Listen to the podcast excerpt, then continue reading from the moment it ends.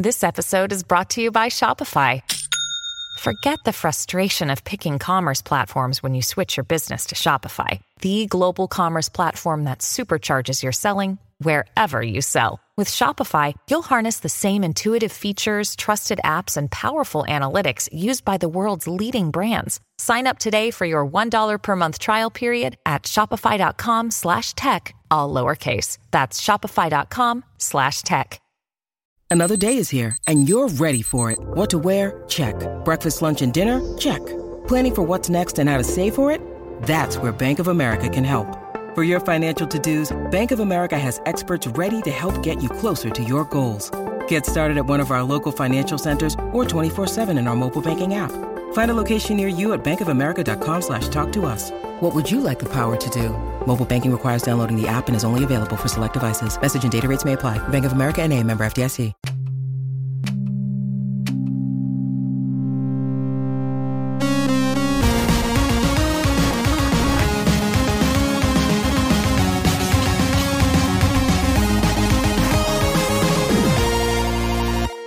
Hey everybody, I am here with Keith, creator of the monoscope pattern for the 240p test suite and fellow CRT nerd slash retro enthusiast. How you doing, Keith? I'm all right. How are you? Excellent. So I've been following your work since Artemio first introduced me to it. Um, and then, of course, I'm following you on social media and seeing all the awesome stuff that you've been into. But uh, uh, impressive work. Thank you for the monoscope pattern, by the way. I mean, I I'm not sure how I ended up there. Uh, besides just uh, stumbling upon it on accident. Oh yeah. Um, so do you I have a background in like in calibration and design? well, kind I mean, thing? sort of, because I had a background in photography, so I was already like paranoid about calibration just for editing, just for photo editing. You know, making sure my display was good, and then, of course, I was enough of a sort of movie nerd to want my TV to look as good as possible. You know, like I go out and see a movie in a theater, and I come home and I want to watch the same movie at some point, and you know, try to close that gap, that sort of thing. yeah. So th- that was already in the back of my head. But what um, what got me to that point was just working on some CRTs that I did have already Mhm. and trying to buy different random weird pattern generators on eBay. Yeah, and most of those were composite video, right? Yeah, all of that stuff has to be composite video. Why? uh, all Why of those that? old ones. Um, well, actually, some of them, some of the ones I have have composite and RF Huh. because you're um, depending on how old your TV is when you do the calibration. Sometimes it even has to be like the primary signal that you base everything else off of is RF if it's an old enough TV. But Wow. uh, Because I had a like- Articos that um, it broke. I brought it to a local repair shop, um, Mhm. which was you know remember that's like a 200 pound thing. I'm waddling my fat ass to get it in my car and get it all the way back after it was done, and everything was off. Everything. So I called the place. I was like, "Hey, what's going on? Did you forget to calibrate it?" And they said, "Oh, maybe we'll." You know, we'll send somebody over, and I have this beautiful 1080i HD CRT, and they Mhm. plug in composite video to do the calibration. And I I remember, I mean, this was the mid 2000s. I remember thinking, what on earth are you doing? But I, I didn't say anything. well, I'm one. Well, it depends on which model it is. Obviously, at that point, you're doing you're dealing with HD inputs. Maybe the basis is supposed to be c- components. Maybe it's supposed to be composite just for that raw uh, monochrome white balance. Hmm. Um, and that maybe the uh, component input or the HDMI input's like an offset. So, like, first you have to get composite right, and then when you Huh. do like component video, the adjustments for that are referencing the composite white balance, something like that. So just So when you on- use your monoscope pattern on your RGB monitors, would you Mhm. start with the composite out and then verify it again with RGB, or you just use RGB? that depends on the monitor as well, because if you Mhm. have something like a 1342Q, you know, like an older uh, fiddly knob Sony PVM, the geometry settings for that are universal. Every input it all uses the same geometry settings, so you only have to do that once. Huh. But uh, uh, like a 14L5 or a 20L5, the geometry settings are uh, different for every single resolution and every single input. So Both awesome you and can, frustrating. Yeah, it takes a lot of work. a lot of work to get one of those actually behaving itself at every resolution and with every input all jiving together, uh, sort of in harmony. It takes a lot of work to do that properly. So did you do that to yours? Did you actually go through every Yeah. resolution? That's Pretty much. in the ass. Uh, now, obviously, I can't do that with the monoscope for 240p test suite. A lot of the time, I'll use established HD patterns from a Mhm. disc, like on a Blu-ray player, something like that. Because that's yeah. more often than not, that's what I'm going to be using like 1080i for on an L5 is to watch a Blu-ray movie.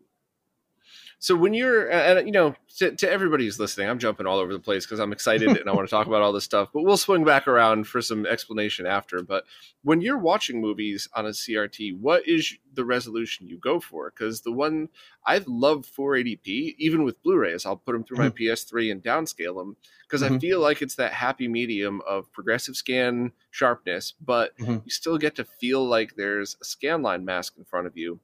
And when I go to 720p, it's like it almost is like I'm watching something on a flat panel with bad geometry. Not bad, you know, bad for a flat panel, right? You know, not Um, I've actually I've actually gotten hooked on watching Blu-ray movies at 1080i on my L5. Um, mostly, I'm at that point. What I'm looking at is the improvement in motion hmm, uh, over, say, like my OLED. Like I could watch a 4K movie disc, you know, on my PS5 or something to my LG OLED, and I can still see the motion artifacts. You know, even though I have all that crap turned off, it's mostly that sample and hold. You know, like um, the, the the panel's too fast, basically. Yeah. And sometimes it's predicting the next frame and it shouldn't be, or something weird like that, or something's left over from the the, the, the frame refresh or something. But uh, it's even worse, like when you're streaming. I can't stand Mm. it. Drives me crazy. But yeah, sometimes it's the color too. Sometimes I wonder how many of the last the movies from the last ten years or so were still mastered on BVMs, because you look at like, um, what was it? Uh, Alita Battle Angel. Mhm. The the special effects on that on a CRT, or at least on my 1405, look more in tune with the scene, where they kind of stick out a little bit on my uh, like the 4K version on When you need mealtime inspiration, it's worth shopping Kroger, where you'll find over 30,000 mouthwatering choices that excite your inner foodie. And no matter what tasty choice you make, you'll enjoy our everyday low prices, plus extra ways to save, like digital coupons worth over $600 each week. You can also save up to $1 off per gallon at the pump with fuel points. More savings and more inspiring flavors make shopping Kroger worth it every time. Kroger, fresh for everyone. Fuel restrictions apply. My OLED. Like you can sort of tell there's a different, slightly different color to the live action bits and the CG bits, and they don't jive the same way that they do on. that's really interesting because back when flat panels were, you know, maybe 2006 to 2010, I did. I was at CES every year for my job. I was, you know, at Mhm. CEDIA, all these home automation things. I got to demo all of these crazy different displays, Mhm. and that was that weird period of time where rear projection TVs had about one year, maybe a year and a half, where people were the companies were kind of pimping those as how here's what you need to use for your calibration. You don't use an LCD, you use this. And Mhm. everybody I knew in the industry was like, no, Yeah. we're still going to use Yeah. our CRT. You can take your rear projection $15,000 JVC and shove it. But Mhm. I, it was it was impressive for what it was, but Yeah. even then, in that moment, they were still looking to the next gen. You know, they were stuck Mm-hmm. with stuck with CRTs. I say stuck with because obviously it's a lot of work to keep those things perfect versus a flat panel. Yeah. But they were looking at plasma. And uh, remember, did you ever see SED TV demoed, where each pixel was its own CRT type of thing? No, I didn't see that at all. it was a Canon Toshiba joint venture, and Mhm. um, the rumor this is all bullshit. This could be flat Earth theory right here, but the rumor is it tanked because um, one of the companies had already, I think it was Toshiba, had already invested so much money in an LCD plant that they didn't want to spend the billion dollars to build the other plant that they had signed. They had signed a contract that they were going to. I saw it in person. I demoed it, saw it with my own eyes.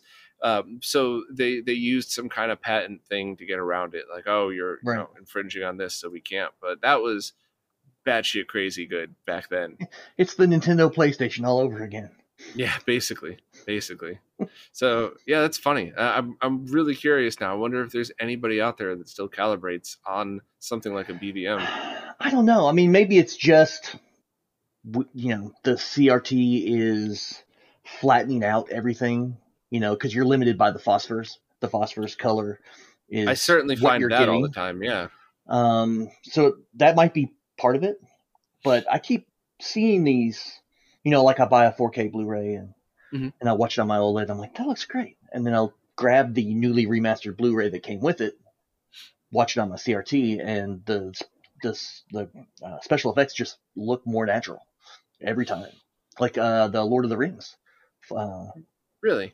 Like the uh, there's a lot of those composite shots where they had like uh, either CG or miniatures composited into some other miniature that they shot like a like a panning shot or something like that. And you can tell when you watch it on like a on an OLED, you're like, okay, here's this layer and here's this layer. Like you can see the movie magic, like behind yes. the curtain, sort of thing.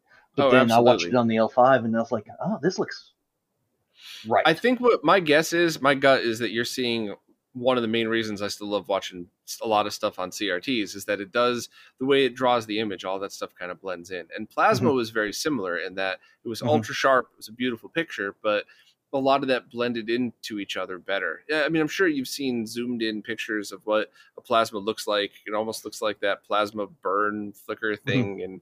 and I think that helps blend a lot of the stuff together. Yeah. And that's actually how I watched all of the Lord of the Rings movies, 3D on a mm-hmm. plasma. So mm-hmm. nice.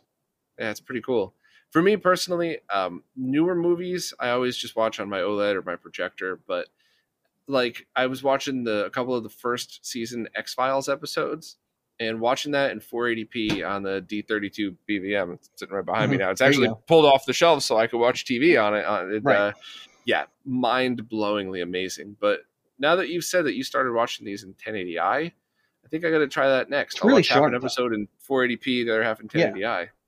Yeah, it's really it's it's it's quite nice. I mean, the other thing I've been attracted to is um, what I really want to find is one of those old professional, almost like rack mount DVD players.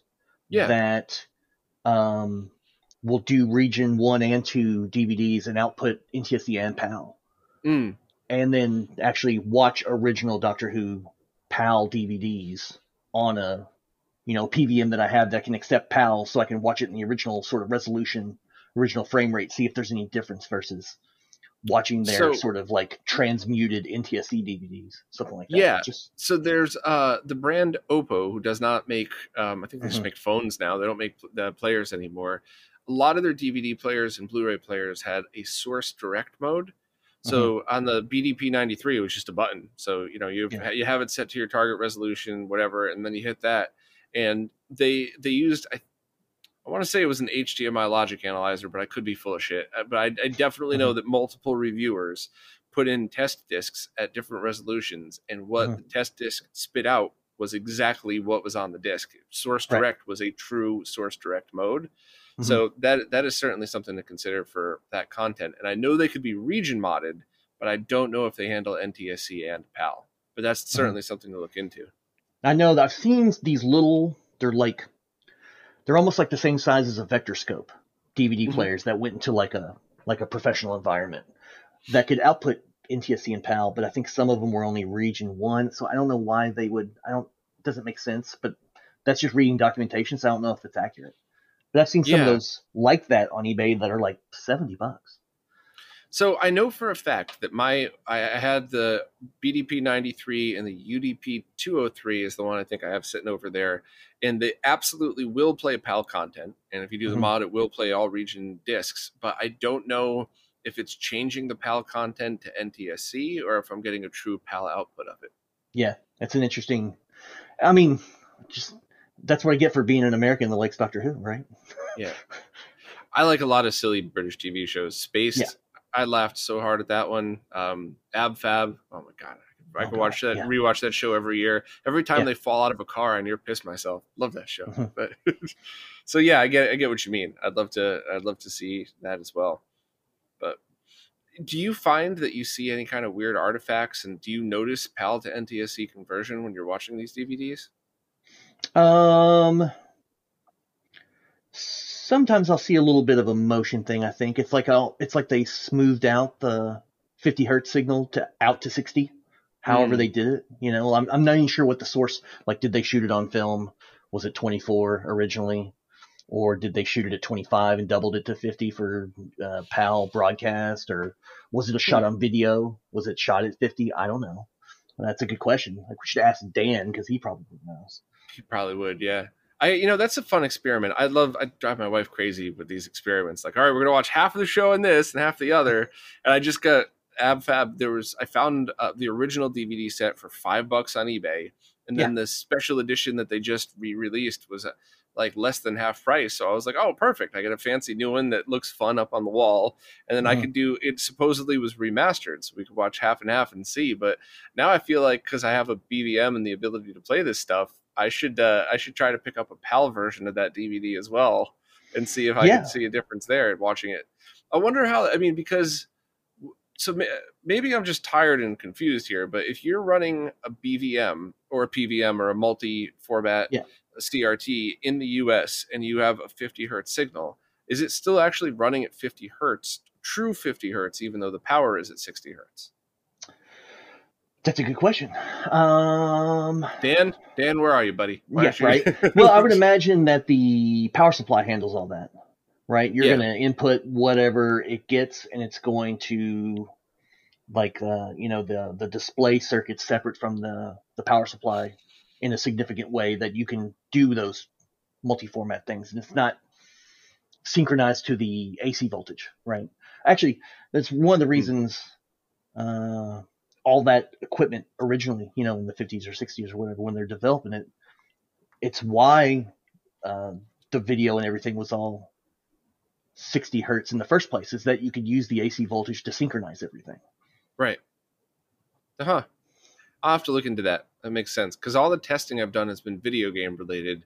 Yeah. And it definitely runs at the slower speed. And I don't notice any artifacts, but I think I've spent handfuls of hours playing PAL content as opposed to the thousands of hours staring at Mhm. CRTs for, you know, Yeah. retro RGB work and my own thing. So, well, that's interesting. I mean, I Well, even so- noticed a huge uh, bump. I bought like the uh, Ninth Doctor's season on DVD, just in the NTSC version, and right, and watching that on a CRT compared to streaming it on HBO Max to like a flat panel, the Mm. difference was night and day in almost every shot. Like, there's still some like wonky, you know, uh, special effect shots that were still bad, but there were a lot of them that once you kind of got away from uh, that format and got back to like a DVD on a CRT, it looked way more natural. And so I was Yeah. just trying to push that further. It's like, well, there's extra resolution in PAL, and obviously the color formats for the cameras and everything were all kind of working together. And then it has to get translated for for the US. You know, what are we losing in that translation? We're losing some resolution. We're using we're probably losing some color accuracy. Hmm. Uh, but uh, I don't know until I see it. Yeah, I think that's worthy experiments to mess with. The stuff's, uh, you know, obviously I love nerding out about it. I don't know why sometimes, but I, you know, when you obsess over this stuff, you meaning all of us, right? When Mhm. we when we obsess over this stuff, sometimes it's just to just because I like being a nerd, and that's where the enjoyment is. But for Yeah. things like what is my favorite way to watch my old TV shows, that's Right. where it really starts to hit home. Like I had my my brother was over for the holidays, and I had him do. Uh, and you know we watched part of an X we watched like three X Files episodes and one of it Mhm. was a DVD on the 36 inch JVC via component video so way better Mhm. than we could have seen it as kids but Mhm. fine um, and then uh, on the projector and then on the TV on the BVM in 480p now I wish I'd tried 1080i but like hands down both of us were like this is amazing like this is Yeah. the way I want to watch this show for the rest of my life. Even though the Blu-ray is amazing, I thought they did a great job. And the only Uh-huh. thing that really stands out is whatever stock footage they had to throw in. It's like, okay, now it's fly across the country, and it's a stock footage of a you know an old airplane that looks plane like landing. total yeah. shit. Yeah, exactly. But other than that, it was you know it was phenomenal, and it really made a difference, and it made all those hours I spent testing this crap worth it. Right. So, so to to circle back around, um, how exactly does one start to do something like create a monoscope pattern that's loaded into a test program like that? Um, there's a lot of fun math that I actually had to get taught. Um, like I said, when I sort of stumbled upon this stuff on accident, it was using some leader uh, monoscope pattern generator. Well, actually, it wasn't even a monoscope pattern generator. It was just a pattern generator. Um, it had like a crosshatch with a circle in the middle. Um, so basically, if you could get the circle height and width equal, your mm. aspect ratio is going to be correct for for video for for the CRT, no problem. But how much overscan was actually appropriate wasn't clear with that with that pattern, which is why I went back to the well looking for something that had a specific monoscope pattern. I kept reading in Sony service manuals, like put up this monoscope image and cut off this much of it, you know, exactly. You know, they had specific numbers, they had specific intent for that sort of thing. And uh, I eventually found one, uh, Kenwood CG961. And it had a very nice, high quality, like 1000 TV line rated monoscope pattern. Wow. So you know, it's good for practically basically anything. I uh, imagine maybe some monoscope, not monoscope, monochrome like monitors uh, would have a higher TVL count because it's black and white only. Right. You know, when you're do- when you're only doing Luma, it's going to be sharper than than trying to shoehorn in the color. Mm-hmm. But uh, otherwise, it's except for the one that the Sony L5 service menu manual specifically um, asks for, which is uh, some Shibasoku monoscope, and it's like a single purpose unit, like rack mount unit. I think hmm. I saw one guy selling one on eBay for six hundred bucks. I was like, no thanks. um, it was, but it was kind of in between that, trying to understand. Like I had set it up, I set the like horizontal size and the vertical size on that crosshatch um, to what I thought was pretty reasonable. You know, like uh, according to that pattern generator, everything looked fine. And then I turned it off and turned on um, Super Nintendo, and there were big pillar bars on the sides. And I'm like, what's this about? Like mm-hmm. I didn't even understand what was happening yet. And like I tried to maybe post around in a couple places, like asking like, hey, I did this, I set it up this way, and now the Super Nintendo looks like this. And you know, the responses I got were not helpful. It was mostly like, you don't know what you're doing or something like that. Um, just get a Raspberry Pi or something. I don't know. Like, you know, right. just, but I posted that originally and then I got a message from, I might have even asked Artemio specifically, like, hey, what's going on here? And, uh, he invited me to his Discord and I talked to a bunch of guys there about the math behind how those images are drawn. You know, mm-hmm. not only just the uh, the graphics chip, like the PPU or, or whatever it is, but the supporting analog circuitry after that that actually turns it into composite or whatever it is. Mm-hmm. and uh, basically how non-square pixels work and, and all that stuff. And um, so I was learning that, but at the same time, I was learning how to take care of the CRTs that I already had. I had mm-hmm. a PVM 2530 that I'd gotten in a great trade like in 2012, something mm-hmm. like that. Um, I gave a guy the CDI Zeldas in exchange for a PVM 2530. That's what it was a straight That's funny. up trade. And they both skyrocketed in price, so it's still a fair trade today. Yeah, it's probably still like a pretty decent exchange as far as that's concerned. I thought it was a great deal at the time. I probably only paid 50 bucks for them. uh, so I thought it was a great deal. And I had known sort of long term owning that. I was like, I'm sort of fiddling with it. I'll take the back off every couple of months when I'm brave. I'm like, what's going on in here? And I'm, you know, trying to understand it. Uh, but I knew long term I was going to have to learn how to take care of it properly. Mm. And uh, I did have some background. Um, I'd worked in a radio repair shop, so. I knew my way t- around tube electronics in principle. I'd built my own guitar amplifier from scratch, stuff nice. like that. Um, so I knew how to behave myself around high voltage and not, you know, give myself a heart attack. Mm. Um, of course, CRTs are a different class, but most of the same principles apply. Yeah. Um, but it was still like another step up in complexity from what I was used to because I was doing hand wired, you know, tube amps. You know, like you do that with a baseball bat and you know, torch if you want to. But Right. you know, like it's a diff, it's definitely a different tool set to work on PCBs, to work on that sort of thing. So it just ended up the at the beginning of the lockdowns. I was like, I'm gonna just teach myself how to do this. Mhm. Like, well, I'm trapped in my house just like everybody else. Like, let's find something constructive to do. You know, most of my photography work was outdoors, and uh, that kind of got scuttled uh, in Chicago. I mean, they even closed down the uh, the public parks. You couldn't go outside for anything. Like you could go to the grocery store. That was it. Um, so forget going to do landscape photography or cityscapes or or shooting street. Nobody's out. Doesn't matter. Uh, nobody's getting portraits or headshots done either. So like all that stuff was over. Mm. And uh, I got sort of um obsessed with taking like the perfect photograph of a CRT Ah, screen. Yeah. You Good know, fucking like- luck. Yeah, well, I mean, it's pretty hard, but uh, Yeah. you know, I was I was really trying to get the the color right and everything. So I was already obsessed with uh, calibrating displays anyway. So it's like, okay, we're gonna figure out how to, uh, you know, white balance the screen. We're gonna, you know, calibrate the camera to the screen and make sure everything's playing nice, and then we're gonna get it into you know Lightroom or Photoshop or whatever, and, and see what we can do. And I've had some success, but it, tinkering with that stuff was about the same time that Dan Mons posted his original color theory videos on his YouTube channel and how to use, you know, a X-Rite ColorMunki display and ColorHCFR to white balance CRTs. And I was like, I'm all in. Let's go.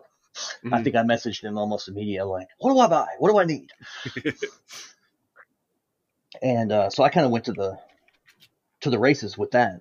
Um, but getting obsessed with getting the calibration right on the CRT is where I started to realize where things fell short in 240p test suite. You know, like trying to do convergence with the old grid didn't make any sense uh, because the outside border was all red. It's like, how are you supposed to judge if your convergence is good in the corners if there's only one color?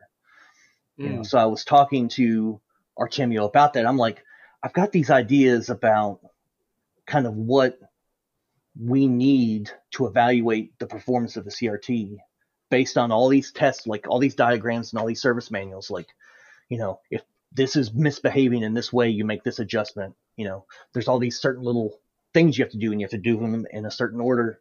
And it was nice to kind of imagine what the test pattern needed to be to reveal all of those flaws all at the same time on one screen so you could make those judgments uh, reasonably well with you know something like a super nintendo or, or a wii actually currently i mean i like the dreamcast version too but i think my favorite's the wii version Is that just because um, it could handle multiple resolutions easier? Or Well, multiple resolutions, and it has an easy native component. So if you have, uh, you know, some consumer TVs that only have component in, that's fine. Um, but if you're calibrating an L5, the basis for that is always the component input first. Mm. Um, so, but those are really the low level things like uh, when you're setting the screen G2, like and stuff like that. You have to do it with an oscilloscope, and you have to have a certain kind of thing. But it's always the component input. It's the basis. That's where it starts Huh. there. Um, so we were chatting about that sort of over a, a few weeks, and uh, I think at the time I had picked up some work, you know, just house sitting for somebody that was out of town, and uh, I was just basically in a alien environment where I didn't have all my usual distractions. And uh, I'd gone to the store and just bought a bunch of graph paper. And I started taping it together until I could actually come up with a full 256 by 224 grid on graph paper to simulate the uh, Super Nintendo's output and started drawing that thing by hand on graph paper. And I still have it actually. I still have the original graph paper kind of rolled up in storage. Um, that is nuts. If you, do you like- did you snap a picture of that just for your own like uh It you know sh- I feel like it should be on my Twitter if I look back far enough in time, and I should have digital photos of like the process where I'd had it laid out on like this person's dining room table. And yeah, you gotta uh, send me a picture of that. I'll use that as the background of your thumbnail here. Right. right. Um, yeah, I'll have to dig it up because uh, I should have some photographs I can send you, but I still have the original graph. And I only I like first I did a prototype. It was like a quarter of the size, Mhm. and then I used that. I only did like a quarter of it to kind of prove that like everything was gonna fit, and then then I blew that up to like one to one pixel mapping to make sure everything was gonna fit the way I wanted to. There was gonna be symmetrical. That everything was gonna kind of work out, and I mean, I think if we rolled it out and looked at it now, probably not completely finished. I was like uh, penciling it in and then doing Sharpie to make the decisions on kind of where everything was going. And uh, you know, at some point, um, I sort of proved like all this is going to work and it's going to fit. And then uh, and then I had to just you know bite the bullet and download uh, probably GIMP or something in order to actually draw it in a computer so I could send it to Artemio. He did all the programming at that point. You know, he's going to slot in that uh, array and program it however he does that for Super Nintendo or for whatever system. So that's how we got started, and we were trying to tackle all the different systems. And I had to basically draw a new pattern for every system because all the outputs are different.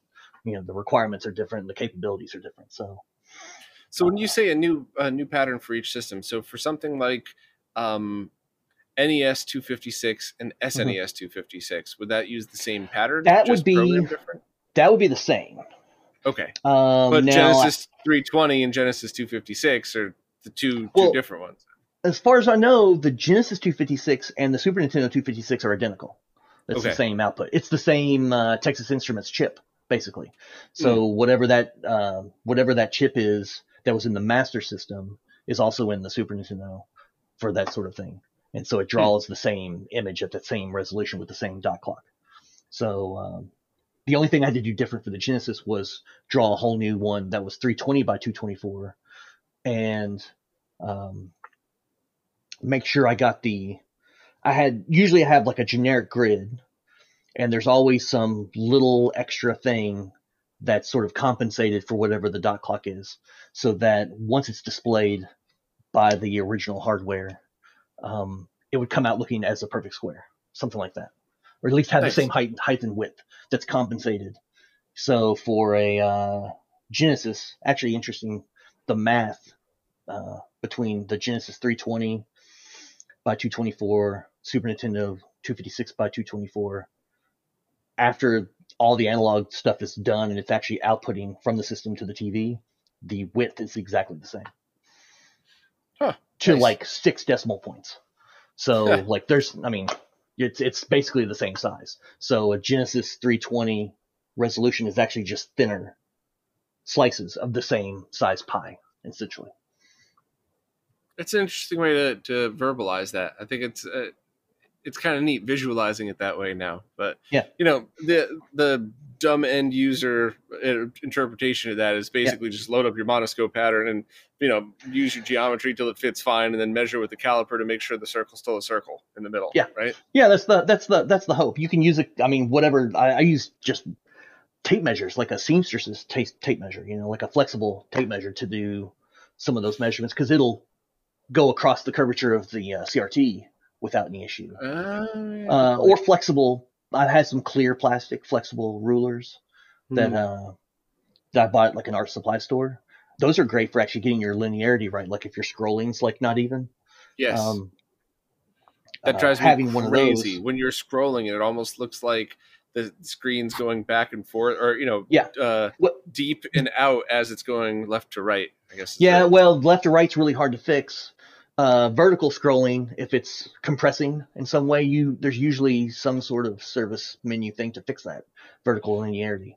Uh, horizontal linearity, strictly as a separate setting, you're only going to see usually in BVMs because the deflection yoke's sophisticated enough to have those sorts of controls.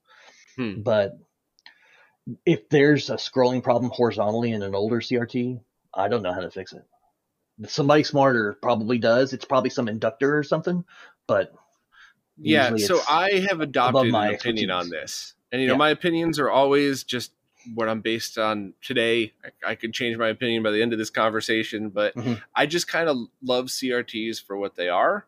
Mhm. And while I do take the time to do basic calibration, I don't obsess too much just because it's almost an unwinnable battle. And I think sometimes I think eventually trying to get CRT emulation onto something like an OLED with BFI is Mhm. going to eventually at some point be the better option because you'd never have to worry about geometry issues ever. right. And Right, it's right, just a matter of, you know, replicating the CRT mask and scaling it properly. So, yeah.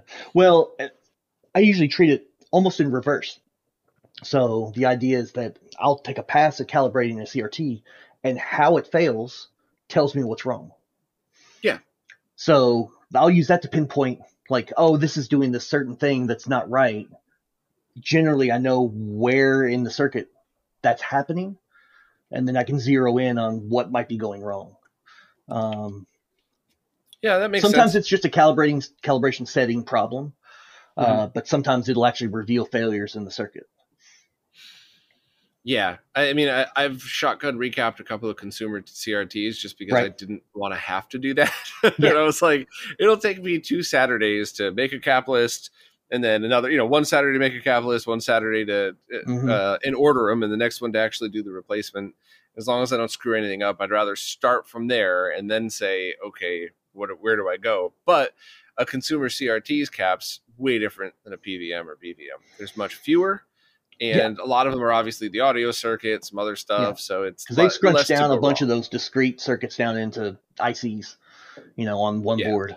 You know, uh, one of the big eye-opening things I had early on was um, uh, kind of my first oscilloscope. It's kind of like a rinky-dink old analog scope. It was fine, um, and I got a lot out of it. But someone had brought me a 2030 Hmm. PVM 2030 that they had bought from WGN. It's one of the like hometown local broadcasters in Chicago. Mhm. And uh, he got it when they cleaned out all their analog stuff years ago. But they had identified something wrong with the monitor. They put a brand new tube in and then just put it in a closet and it just sat there. So it had had a tube swap performed on it and it never had its sort of tube swap calibration that you have to do. You change tubes. There's a bunch of stuff you have to do to it to get it kind of up and running. So I did all that stuff for him, but there was still a problem. And it was like the first time I actually isolated an issue with an oscilloscope. It was um, a ca- bad cap in the input board for Mm. the RGB connector, the red signal. Um, right at the beginning, when it hits the input, there's a diode that juices the signal up a little bit, and it's supposed to get smoothed out by a, an electrolytic cap that had dried out. So you see it on the scope, the little red waveform went, had this big wang on it. And, uh, you know, you, I started at the neck board and traced my way all the way back to the input board before I found, you know, like, oh, on the one side of this cap, it's fine. And on the other side of this cap, it's m- monkey. so, uh, let's change that cap. I changed it and everything was perfect after that. That's awesome. Yeah, It was one of my uh, early lessons in read the service manual and do what it says because you're supposed to do a lot of the white balance stuff for that with the composite input. And uh, I kept is trying to white balance. Composite is uh, is the messiest. So if you get white balance right on that, it's going to be fine on the rest because you've already cal- uh, compensated for Yeah. the color. Well, I mean, stuff. the interesting failure with that particular monitor was because the red channel only was messed up. When Mm. you fed in an RGB signal, like it was just always going to be wrong no matter what you did. Um, but when you feed in a composite signal, you turn the color volume all the way down until it's black and white. Then all you've got is Luma. You know, the color killer circuit kicks in, the entire color processing gets turned off, and then all you have is Luma. And then you can white balance based just on Luma.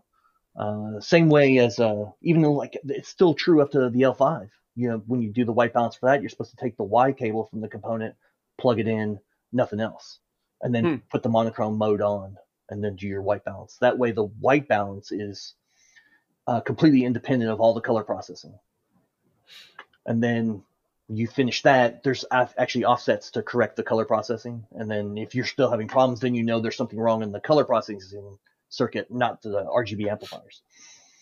Huh, that's pretty neat. That's a, yeah. that's a pretty cool way to approach that. Is that it's like a lot more work. It's a yeah. lot more work. I could only imagine.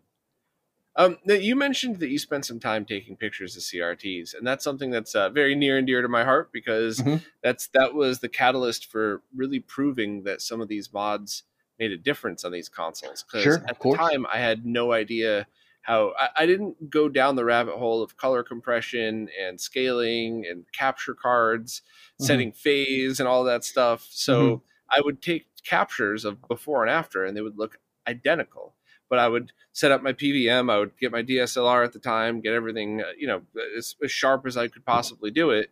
And the, the, it's very clear the difference between the two. And mm-hmm. getting still pictures of CRTs was just really a combination of f-stop focus and ISO settings and stuff like that. Mm-hmm. But video has been a nightmare.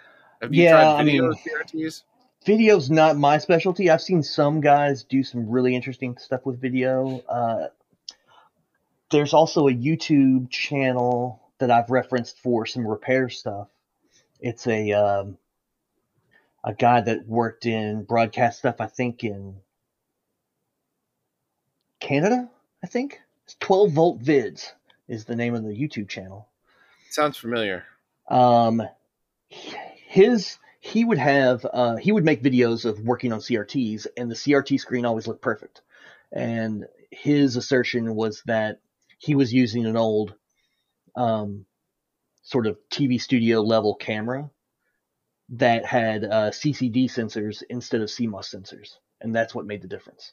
So huh. if you find like an old Nikon that has a CCD sensor instead of a CMOS sensor, you might have a better time. Um, I am writing that down. But that's, I mean, you like you'll you'll have to the only downside to his YouTube channel is that he may have 2,000 videos on there and they're not sorted at all. So oh, good yeah. luck mucking through there trying to find the CRT specific videos because he, he fixes all kinds of stuff like VCRs and tape decks and flat panel TVs and stuff like that. Yeah, the couple of his videos I've seen are, are VCRs, I think. So I'm yeah. definitely familiar with the channel, and I didn't even I didn't even know he, he worked on CRTs to be honest with you. Mm-hmm. But that's interesting because um, in all of my beating my head against the wall what I think it needs to be is uncompressed color. So 444, not 422, mm-hmm. not 420. Mm-hmm. Got to use good glass. So a full frame sensor for a mm-hmm. modern camera would be almost required. But then the final kicker was a lot of people uh, who I saw who were incorporating this into. I have a Netflix documentary and there's a CRT in the background and it looks like shit. How do I do that? They get the way they fix the moire pattern is a combination of painstaking setup and then fixing it in post and that's where I would have zero clue on how to do that. And I mentioned it to uh, to a couple of friends of mine who are pretty good at this stuff, and both of them were like, "You're not trying to do this, are you?" I'm like, "I don't. I think it's over my head." And like, "Thank fucking god," because I don't want to have to walk you through it. It'd be days just trying to get you started. So that just be, might be one of those things where you know. And I, re- I remember hearing about a specialized piece of equipment for movie makers when they have CRTs on set that actually change the frame rate of the CRTs to match the shutter of the camera so that it always looks right. So, so you I've actually turn that. the CRT in like a 24p output and then you synchronize it with uh, some sort of cable to the camera and then the camera basically gets a clean shot every single time and always looks right. I've seen stuff like that. I didn't think it was 24p. I think it just synced it to the exact refresh rate of the CRT. Right. And I've yeah. seen the cones that went from. I had one. I gave one to Mark from My Life in Gaming. It went from mm-hmm. that you clipped it onto the lens of the camera, and then you pushed it up against the curvature of the tubes to block out all ambient light. And mm-hmm. I tested with all of it, and I still got a really bad moire pattern. And I know everybody says, yeah, "Oh, just, you know, just focus past it." Yeah, that's yeah. really great if you want an artistic shot of a CRT in the background of your video. Sure, that'll work yeah. fine. But what I'm trying to do is get I'm trying to do a couple of things. I'm trying to first and foremost get good enough video so that if you watch this on an OLED, you could actually start to get a sense of why we like these things. Because mm-hmm. I mean, zero disrespect when I say this, but you and I could sit here for hours and explain to people why CRTs might sometimes be better. If you don't see it with your own eyes, you'll never know what the hell we're talking about. No, No, no, no, no. If you don't see it in disrespect person. meant. Yeah.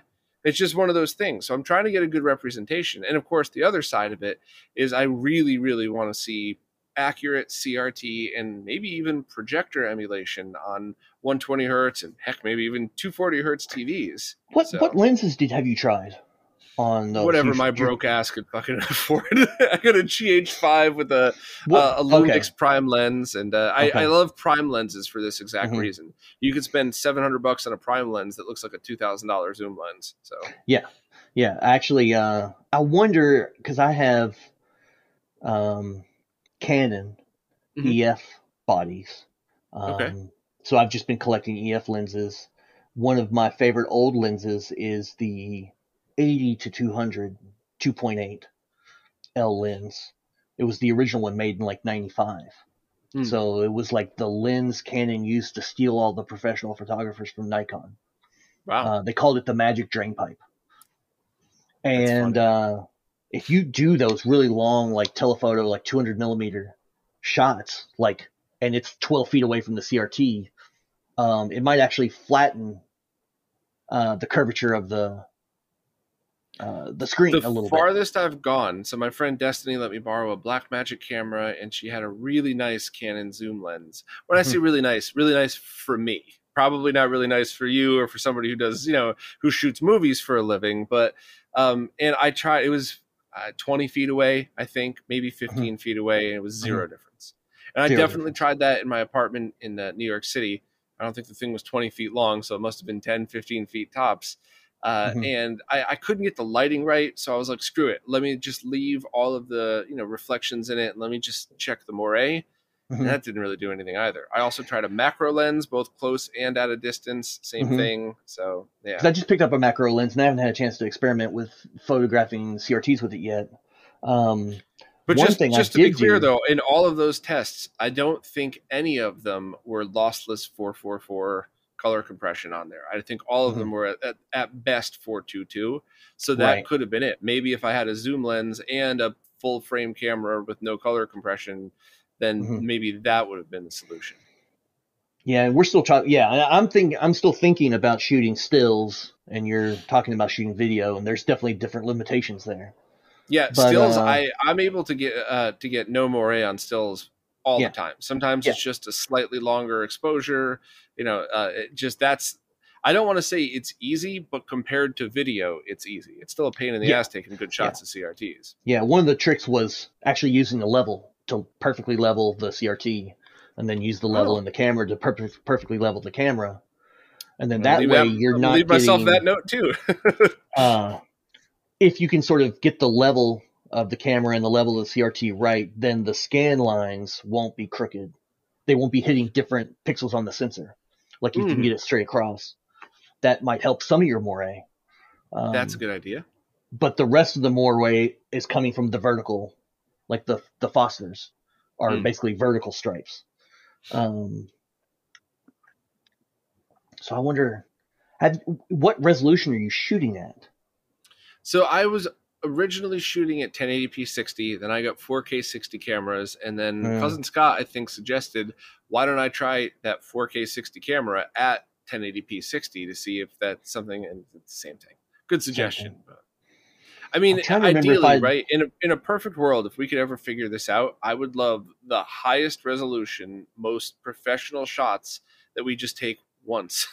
I would Mhm. upload it, you know, free domain somewhere. You know, I'd pay. Mhm. I, I'm sure there are friends out there that would help uh, sponsor hosting for these massively large files that we would have to upload. But you know, I would love to get an 8K 240 camera to do this all at or something. Right. So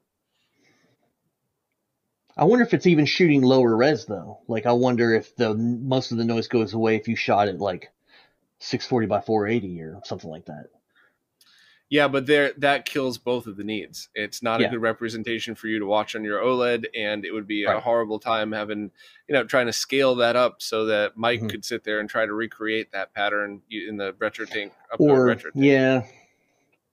Well, I think if you got the if you got the mat the the sensor and the CRT matched so that the moire disappeared, you'd probably end up having to stuff to crop away.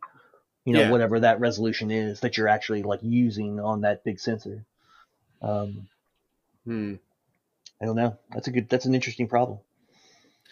yeah it's uh it's one i'd love to someday solve and that's um you know i've been talking about making this getting started video for like three years now and Mhm. you know while yes part of it's laziness because i know it's going to be a 100 hours minimum to do this crap but it's also because i just what's the point if people don't still don't get it right Right. in order for me to make this video and get you to understand why we do the things we do, you'd already have to have half a foot in the door. You'd already Yeah. decided, I think I might want to play older video games, and uh, you know, CRTs are kind of cool. Maybe that's nostalgic or something. You'd already have to get your foot in the door. Whereas I really wanted this to be like, why the hell do you people do this? And then I watch this video, and that that's that's the answer to your question. I think. I, well, I guess I always figured that lag was the foot in the door. It's like it's the you know the Smash Bros.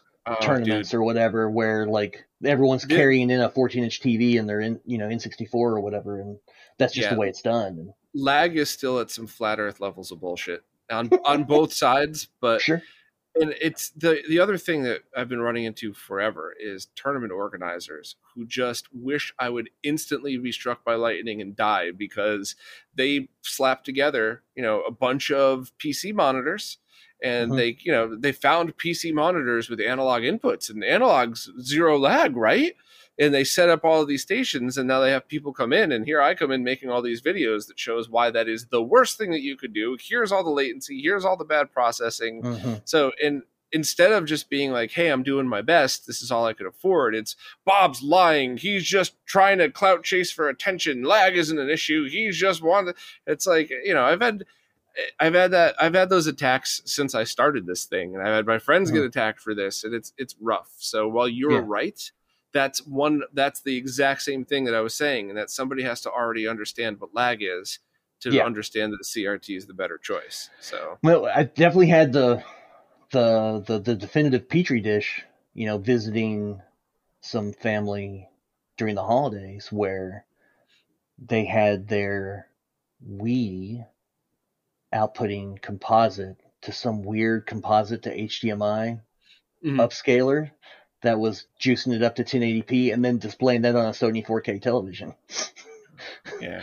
And Which, by the uh, way, if you've ever used those with like VCRs, Yeah. that's that they give the high five for that. You know, that twenty dollar adapter doesn't make Yeah. a VCR look like a Blu-ray, but holy crap, what a great buy for that. Yeah. Um, but not for video games. It was not Mario Kart was interesting on Yeah. that. Uh, My favorite was a friend who had uh, just gotten a new TV. This is ten plus years ago. TV didn't have a game mode at all, not even Mm-hmm. buried in the menus. mhm. and I, I had built a Wii for him, and he's like, "Oh, I can't wait to play Super Mario Brothers. I loved that game growing up." And I, I played it. I'm like, "Geez, the lag is horrible," but I feel so bad. He just dropped a lot of money on this TV, and he Mhm. starts playing it, and he's like, "Is the controller sticky?" I'm like, "It's a brand new controller," but that's how he described the latency. Mhm. Is the controller Yeah. sticky? And I'm like, "That's a Yeah. brilliant way to describe what what bad lag is like." So, yeah, I mean, I, even in my early days of like the the growing pains of transitioning, like getting a PlayStation 3, getting like you know the first flat panel TV I bought was a Vizio. The second one I bought was actually a much better choice. It was a six series Samsung back when the six series was the flagship. So Hmm. the LN52A650, you know, was probably a $3,500 TV when it was brand new. I got it on clearance for like 18. Hmm. Um, nice. but its game mode was actually horrific because it locks all the calibration down. You can't actually calibrate it if its game mode's turned on. So you actually have to use the HDMI 2 as a PC input, and that drops it from like 110 milliseconds down to 25. So that's as good as it gets. But You know, I'll tell you, when you're playing other when you're playing Dark Souls at 110 milliseconds of latency, it's a lot harder. Yeah. So Yes, 25 milliseconds felt like easy mode. I actually beat the game when I uh, figured out what I was doing wrong and fixed that. So have you played with um with CRT emulation like the RetroTink 5X and stuff on on modern TVs to try to I don't have see how it one. looks? Oh, you don't Um, get the fuck off of this podcast. That no, I'm kidding. Why? you know, why Mike would you can- have one if you have Mike can send me one. That's what he can do. Um, actually, I was just teasing him the other day because of the uh, you know the grandma and grandpa situation. I was like, we need we need an adapter that just fixes the Wii, like one Yeah. input, one output. You know, yeah, I I mean, I spend think three hundred dollars on grandma and grandpa's you know we. Yeah, and I think that stuff is all down the coming down the line at some Sure. point. But you know, it's going to solve the, the bigger problems first. But I don't. Yeah. I don't just want to see the next RetroTink for video games. I want to see it for TV and movies too. And Mhm. you know, adding how to manipulate 24 frame per second images is, is you know the an endless debate that we've been talking about forever. But you mentioned something before that kind of it, it annoyed me. Not what you said, but the the subject of how when some of the content that you're watching gets changed to 60 hertz from depending on the display you still get as if like soap opera effect was on. And i think my projector might do that. And i, I Hmm. got to figure out and i checked it doesn't have many settings so i got to check for another firmware update. So i got to try that again. I got to set my oppo blu-ray player to 24 4k 24 and then 4k 60 and let the oppo do the conversion and see if i Mhm. could tell a difference because you know that stuff drives me nuts. And that's that alone is a reason for movie lovers to pick up the next think. If they're using 1080p blu-rays into that you know you could do 24p stuff. You know if, if mike decides that he wants to spend the Yeah. time adding it maybe it's just crazy people like us who would want it. But and then what about bfi what if you're able to uh, insert frames? So 24 frames per second into 120 you know or, or heck could Yeah. you even do bfi uh you know 24 I guess you would have to st- you would have to stretch the frame out basically, but you know if you split that up into uh, black one black frame and one regular frame, that would be really flickery though. That would be a little too flickery. Well, I think. I mean, th- that was I think that how we got onto this co- conversation in the first place was the other day, based on something I'd read, you know, ages ago about how a film projector actually works. Um, you shoot 24, you record 24 frames a second, but then when you project it, each one of those frames gets tripled. So you actually Yeah. have the same frame one, two, three on the film strip, and then as it runs through the camera, there's a shutter spinning that blacks it out every time Right. the film advances. So you're getting frame on, off, on, off, on, off. That's one. Right. Technology one Connections just did a really really great video about that too. If anybody's interested, I'll, I'll I should look that up because I want I wanted to make sure I wasn't just talking out of my ass. I was just No, you- you nailed the it. internet, you know, years ago. I'm positive there's going to be an actually in the comments about how some projectors do or don't, but you get the basic theory is there. So yeah, But- being able to to triple the frames with Mhm. a black frame in between, I think Mhm. would be an excellent way to do it. I'd also just love to see it in 60 frames per second. Um, like that, and just deal with the bl- and see how flickery it actually is. Is it going to Yeah. be epilepsy it's inducing? balancing the uh, persistence of vision with your uh, ability to deal with the, I guess, the flickering, maybe, Hmm. uh, to get the, the sense of motion, the the illusion of motion correct. That's how they solved it for film. Hmm. So, like I, what what I was the point I was trying to make on Twitter was, if a TV company is going to solve that problem once and for all, it's probably going to look like a 144 hertz panel that can do three on three off for each frame of hmm. 24p content. Because then you're simulating a film projector at that point. That should, as far as I know, fix the problem. Now the question is, how bright does that panel have to get? You know, three on three off to still hit like a thousand nits in HDR. I don't know.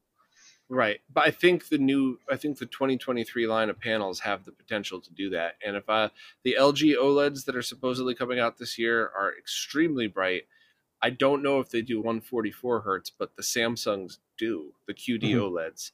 I think I was just watching that HD uh HDTV uh, the, the dude who lives in England who does all the really great reviews on flat panels. I forgot the name. Uh, of the Vincent, channel. is it Vincent? Yes, yes, yes. Vincent So- Teoh? Yeah. Yeah, yeah, I love that guy. So he feels like one of us, right? Yeah, he's always he's always funny. I always like it. yeah. Um, I don't. I think it was him and maybe a couple other guys that were actually talking about these weird regulations in Europe that were going to stymie 8K TVs and power consumption in general. Um, Which is hilarious because first gen plasmas Mhm. would bring people's power bills up. And Yeah. it's so funny because everybody thought CRTs drew more power, but I remember I convinced my my boss to let me borrow his uh, 1280 by 1280 plasma TV, a 50 inch, I think, Mhm. for testing stuff at home. And at the end of that month, my power bill was like 20 dollars higher. I'm Mhm. Like, what? Did I leave something on? What? And that's when I realized, like, oh, I think that's way higher power consumption. Yeah. So interesting, but yeah, we'll see. I don't know. I don't like the regulations for stuff like that because how many people leave their TVs on twenty four seven? You know what I mean? Nobody, nobody does. Um, I mean, I don't know where that's coming from, except the general. Well, I mean, besides Germany just dropping the ball on their energy production in general, they're going to have problems this Mhm. winter and next year. So we'll see how they handle it. But making everyone suffer probably isn't the right answer. Yeah. You know, if I'm going to drop that much money on a TV, I want it to be as best as possible, not stifled because of something Yeah. else, you know? Yeah. Oh, well. Well, we'll see how that plays out. Um, Yeah. I So don't know about- if that means that you know development gets forked and you know and, and we just get better TVs in America because they're stymied. They're like gimped uh, for the European market in some way. Um, I think what that might, what would have to be is firmware. Um, Yeah. Unfortunately, though, it doesn't always work that way because if you ever had a DSLR that shuts off recording video after 20 minutes, Mhm. that's because of that stupid regulation that camcorders get taxed differently. Yeah. And that's just the EU thing. And Yeah. you would think that they would have just solved that with a firmware, but they crippled the whole planet with that. So right. you never Right. know. So, what other projects you got going on? You just kind of uh, dabbling and nerding out in the scene, like uh, you know, like we've been talking about. You working on anything else? A little bit. I mean, I we've got some new developments in 240p test suite that I need to get more involved in. Uh, it's just been the holidays and busy, and you know, uh, they've been concentrating on. Not to speak out of turn, I don't know if Artemio's talked about it or not, but Neo Geo and Oh yeah, it's public. things. Yeah. Um, Yeah, Dustin Dasutin's been working uh, Yeah. on, on that with Artemio and everything. Yeah, Yeah. it's public, but uh, I haven't made too big a splash about it because I just respectfully I don't like to play some of that stuff up too much to get everybody hyped. So that then they're knocking down Artemio and Dustin's door, going, "Where's the Right. thing?" And it's like, no, I like to hype it, but I like to blow it up when it's already available for everybody. Well, it's it's sort of like um, fan translations of Nintendo games. It's like don't announce that, just release it, and then they can't stop you. Yeah, yeah, that too. Yeah, it, on both sides. You know, people Yeah. don't. People aren't going. Where the heck's the rest of the translation? Not realizing that it takes a gazillion hours to properly translate. And Right. also, you're right. If it's already out there, if the ROM's out there, what's Nintendo going to do? Yeah. Well, I mean, if you exactly, yeah, if you say you're going to make it, Nintendo knocks on your door, then you have to stop. But if Yeah. it just gets out in the wild, we're like, oh, I don't know what happened. Somebody must have translated that. It must have been somebody else. Oh, I pressed the auto translate button and the ROM somehow got distributed across. I'm sorry, Nintendo. My bad. yeah, cool. Well, this was a this was a fun chat. Um, you know, let's uh let, let's try to get you some scalers and a, a QD yeah, OLED, right. and Maybe. we'll we'll swing back around next year and see uh, see if we can try to tweak this stuff to make CRT emulation a little bit better. Yeah, I mean, uh, I'm going to be thinking about your video problem. I think for a little while, and see. yeah, uh, any help that you could uh, assist with on that, I would be really appreciative. And if if you wanted to shoot some stuff too with your equipment, and we can kind of go over it and see, I think it'd be, uh, be Yeah. a lot of fun.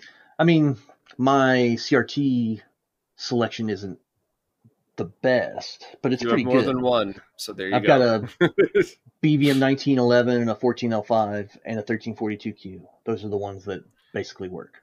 The 19 is the one you're going to want to mess with Yeah. because when you start taking video of the scanline mask on the smaller CRTs, it's really really hard to do that Yeah. without still images and and Mhm. stuff. So yeah, so I would just use the 19 inch and you should be good to go. Okay. Well, I'll experiment with it. Sweet. Well, this was a hell of a lot of fun. Thank you very much, Yeah. Keith. I really Thanks appreciate this. And uh, yeah, let's follow up next year when we can try to make uh, make film look like film on the flat panels. We'll see what we can do. Awesome.